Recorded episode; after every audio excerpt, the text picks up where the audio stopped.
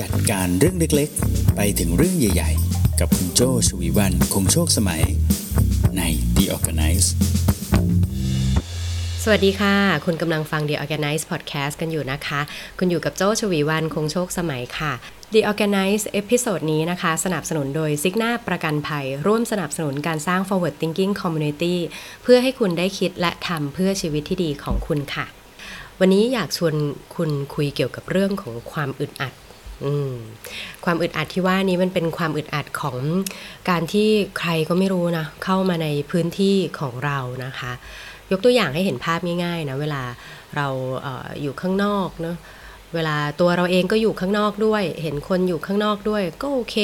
ก็รู้สึกสบายดีนะคะ ก็ได้สังเกตผู้คนทั่วไปเนาะแล้วก็ไม่ได้รู้สึกอะไรเกี่ยวกับความอึดอัดที่ว่านั้นนะคะ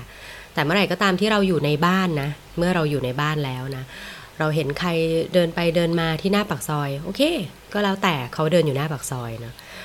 มาเดินอยู่แถวหน้าบ้านเฮ้ยเราเราเริ่มเราเริ่มคิดแล้วนะทำไมมาป้วนเปี้ยนอยู่หน้าบ้านเราใช่ไหมคะ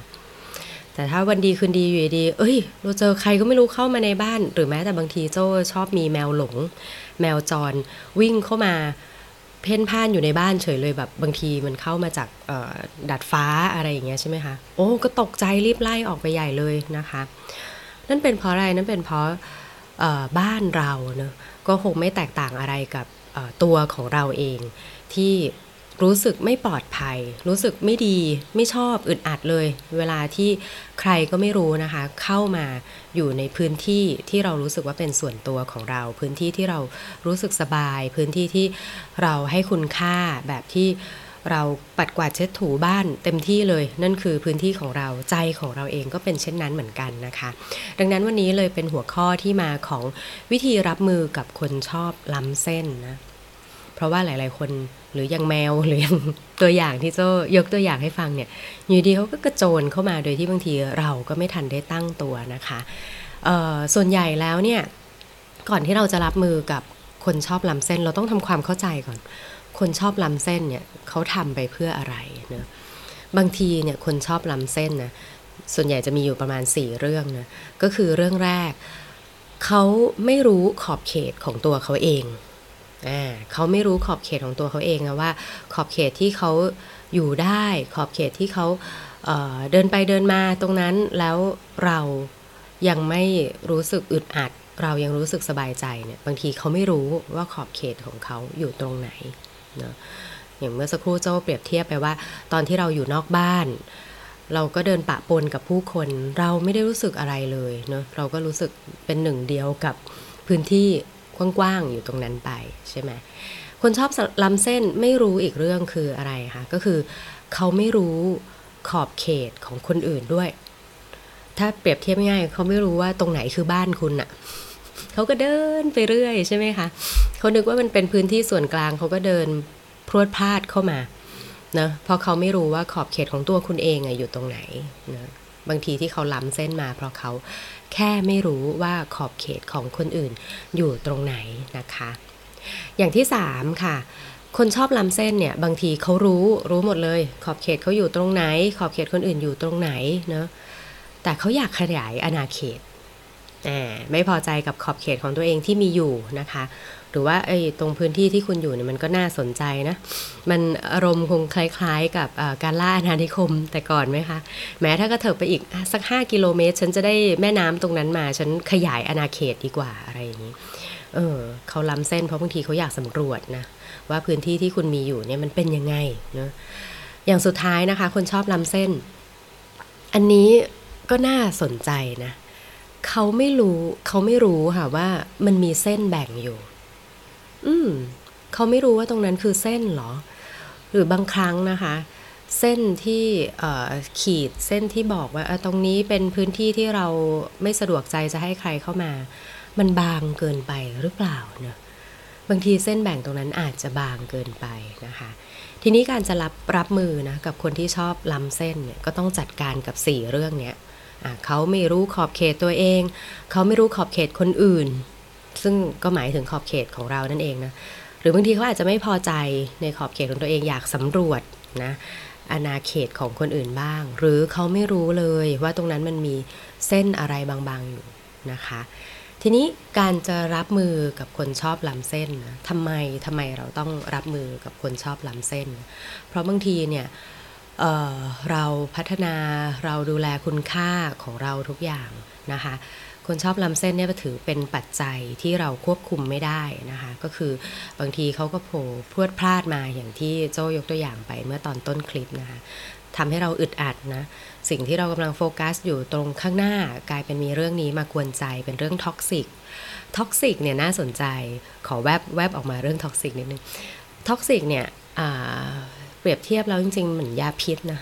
คือไม่ใช่แค่ไม่มีประโยชน์นะคะ แต่กลับมีโทษกับตัวเราด้วยเวลาที่เราเผลอไปหยิบไปจับเนาะเป็น poison เป็น toxic เป็นอะไรแบบนี้ไป ดังนั้นแล้วเมื่อไหร่ก็ตามที่เจออะไรที่เรารู้สึก toxic และเราควบคุมมันไม่ได้ อย่างแรกที่โจอยากจะแนะนำเลยคือถอยถอยออกมาก่อน อยู่ให้ห่างกันไว้เนาะเพราะว่ามันเป็นเรื่องที่ไม่ใช่แค่ไม่มีประโยชน์ แต่กำลังจะให้โทษเราด้วยนะคะ ตรงนี้เราเลือกได้ ดังนั้นอะวกกลับมา คนชอบล้ำเส้นในหนึ่งอาจจะถือว่าเป็นท็อกซิกกับตัวเรา เราจะรับมือกับเขานะ คนชอบเอาชนะ คนไม่แน่ใจในคุณค่าตัวเองเนี่ย เราจะรับมือกับเขาอย่างไรนะคะ อย่างแรกเลยนะคะ เมื่อเราบอกว่า เอ๊ะ เขาอาจจะไม่รู้นะ ว่าเส้นตรงนั้นมีอยู่ เขาไม่รู้ขอบเขต เขาไม่พอใจขอบเขต เรากำลังพูดถึงความสำคัญของเส้นแบ่งกันอยู่ใช่ไหม ดังนั้นข้อแรกนะคะ เราลองขยายจากเส้นแบ่งที่ว่าเนี่ยให้มันกว้างกว้างขึ้น กว้างจนขนาดที่มันกลายเป็นพื้นที่ส่วนกลางแทนที่เราบอกว่านี่ตรงนี้เป็นชายแดนนะมีแม่น้ำขั้นกลางนะเราเปลี่ยนจากตรงนั้นนะให้กลายเป็นพื้นที่ส่วนกลางไปเลยเป็นเป็นประเทศตรงกลางขั้นไปเลยก็ได้นะพื้นที่ตรงกลางตรงนี้นะคะ สำคัญอย่างไร พื้นที่ส่วนกลางตรงนี้นะคะ เอาไว้เป็นพื้นที่ที่ให้เราและเขาได้ทบทวนนะก่อนที่จะล้ำเข้ามาในฝ่ายอีกฝ่ายหนึ่งก่อนที่จะล้ำเข้ามาในพื้นที่อีกข้างหนึ่งนะคะ ทบทวนอย่างไรนะคะ ส่วนใหญ่อาการของคนที่ชอบล้ำเส้นจะเป็นไงบ้างคะเขาจะล้ำมาอย่างที่ง่ายที่สุดเลยนะ อาจจะล้ำมาด้วยคำพูดก่อนนะคะ เช่น เออ ทำไมแต่งตัวแบบนี้อะอ่าเนี่ยเขาเริ่มล้ำมา ล้ำมาในพื้นที่ของเราละ ล้ำมาในสิ่งที่เราเเป็นตัวของเราให้ค่าของเราก็คือ การที่เราจะสิทธิ์ที่เราจะแต่งตัวของเราอะอยู่ดีเขาก็ล้ำเข้ามาอยู่วิจารณ์ในสิทธิ์ที่เราจะทำทำไมแต่งตัวแบบนี้ทำไมเธอแต่งตัวแบบนั้นล่ะ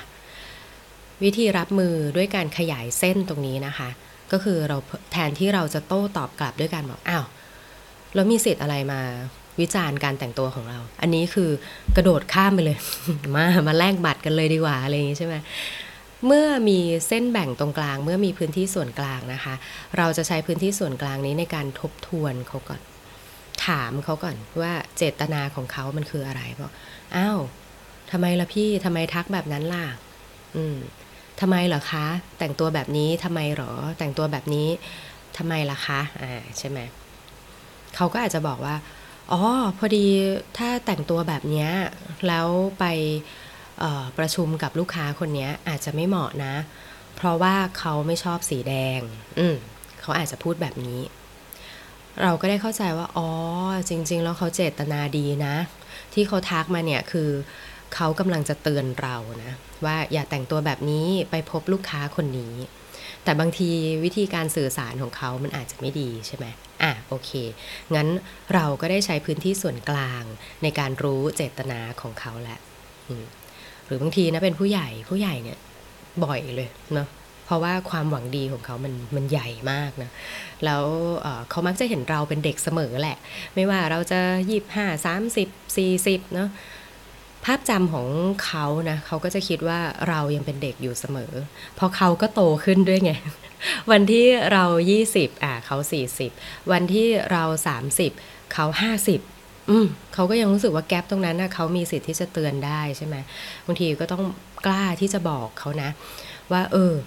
เออเรากำลังทำเรื่องนี้เรื่องนี้อยู่สำหรับตัวโจ้เองเนี่ยแกลบตรงนี้นะ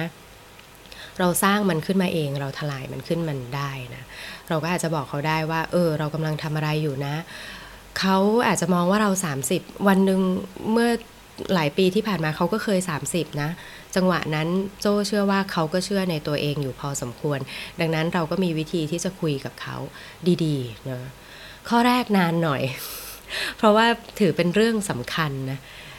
เราไม่อยากให้เขาล้ำเส้น ดังนั้นเราสร้างเส้นให้มันหนาขึ้น หนาจนเพียงพอที่เราจะเรียกว่าเป็นพื้นที่ส่วนกลางไปเลยก็ได้นะคะเพื่อที่จะทบทวนเจตนาของเขานะคะว่าสิ่งที่เขากำลังทำอยู่เนี่ยเขากำลังพยายามทำอะไร บางทีเขาอาจจะไม่ได้มีเจตนาร้ายนะแต่เขามีเจตนาดี แต่เพียงแต่วิธีการตักเตือนวิธีการพูดคุยของเขาเนี่ยมันไม่ค่อยดีแค่นั้นเองนะคะต่อมาข้อที่2นะคะสื่อสารให้ชัดเจนอ่า สื่อสารให้ชัดเจนเมื่อสักครู่โจ้แตะเป็นเบาๆแล้วในข้อเมื่อสักครู่นะคะ สื่อสารให้ชัดเจนบอกให้ฝ่ายตรงข้ามรู้นะคะ ว่าเราไม่อึดเเราอึดอัดใจนะคะ เราไม่ค่อยชอบเนาะในวิธีการที่เขาพูดมาแบบนี้นะคะ ยกตัวอย่างเมื่อสักครู่นี้นะคะทำไมแต่งตัวแบบนี้ล่ะ อืมบางทีสื่อสารให้ชัดเจนกลับไปเลยบอกโอ้โห พี่ทักซะเสียกำลังใจเลยทำไมล่ะคะ อ่า ทำไมเหรอทำไมทักแบบนี้ล่ะคะพี่ใช่ไหมคะ สื่อสารให้ชัดเจนบอกเลยโอ้โหพี่ทักซะเสียกำลังใจเลย นี่หนูกลับไปก็ไม่ได้นะเนี่ยเอออะไรอย่างเงี้ยนะคะ อืมสื่อสารให้ชัดเจน ยิ่งถ้าสมมุติมันเป็นเรื่องที่คุณไม่ต้องการให้มาแตะเลยนะ หรือเรื่องที่คุณไม่พร้อมให้เขามาสำรวจตรงนั้นเนี่ยน้ำเสียงความเด็ดขาดนะอาจจะต้องชัด เช่น โหพี่ ทักอย่างนี้เดี๋ยวหยุดก่อน ไม่ได้เลย ตรงนี้เราต้องคุยกันหน่อยละไหนนั่งคุยกันหน่อยซิทำไมคุยแบบนี้คะอ่าอย่างนี้นะ ซึ่งอันเนี้ยเราก็จะต้องไม่ไม่ด่วนตัดสินนะคือเราก็ต้องออให้พื้นที่ให้เขาสื่อสารกลับมาให้ชัดเจนด้วยเหมือนกันว่าทำไมยากเนาะข้อสองสำหรับโจ้เนี่ยเจ้าว่ายากนะข้อหนึ่งข้อหนึ่งมันเป็นเรื่องของการทำความเข้าใจใช่ไหมเรื่องของการ สร้างพื้นที่สร้างอะไรไป แต่ข้อ2เนี่ยมันยากตรงที่เราต้องใช้ทักษะในการสื่อสารเยอะพอสมควรเลยละ่ะ เราต้องใช้ทักษะในการประเมินด้วยว่าฝ่ายตรงข้ามเนี่ยเขาควรจะได้รับข้อความหนักแน่นขนาดไหนแบบที่ไม่ทำให้เขารู้สึกว่าเฮ้ยเเขาก็ถูกล้ำเส้นมา แต่ในขณะเดียวกัน การสื่อสารในข้อ 2 ต้องชัดเจนแบบที่เขาต้องรู้ด้วยว่าระดับความซีเรียสระดับการให้คุณค่าของเรื่องนี้มันหนักแน่นขนาดไหนนะคะอะผ่านไปแล้วนะ ข้อ 2 สื่อสารให้ชัดเจนนะคะ ข้อ 3 รู้คุณค่าของเราเองนะคะ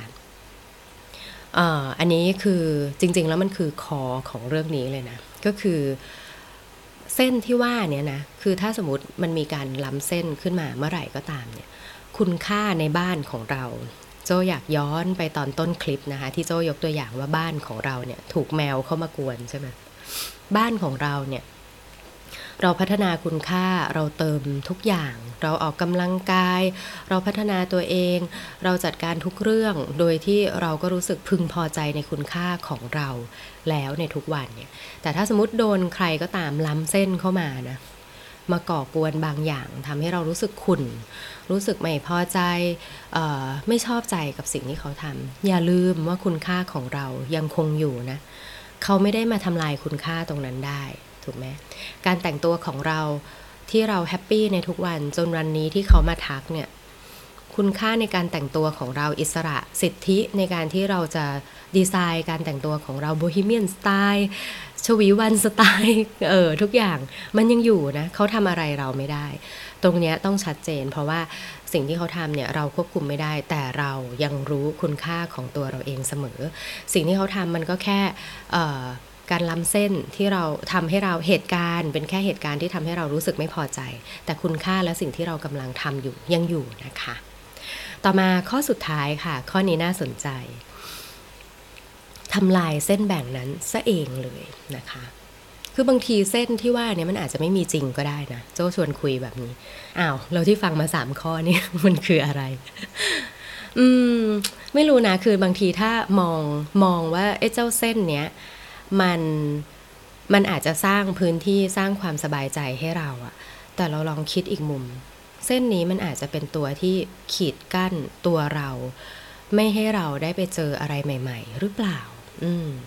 ทำให้เราถือโทษโกรธใครบ่อยเกินไปหรือเปล่า อ่า บางทีก็อาจจะต้องทบทวนเรื่องนี้นะ มันก็ไม่มีอะไรถูกอะไรผิด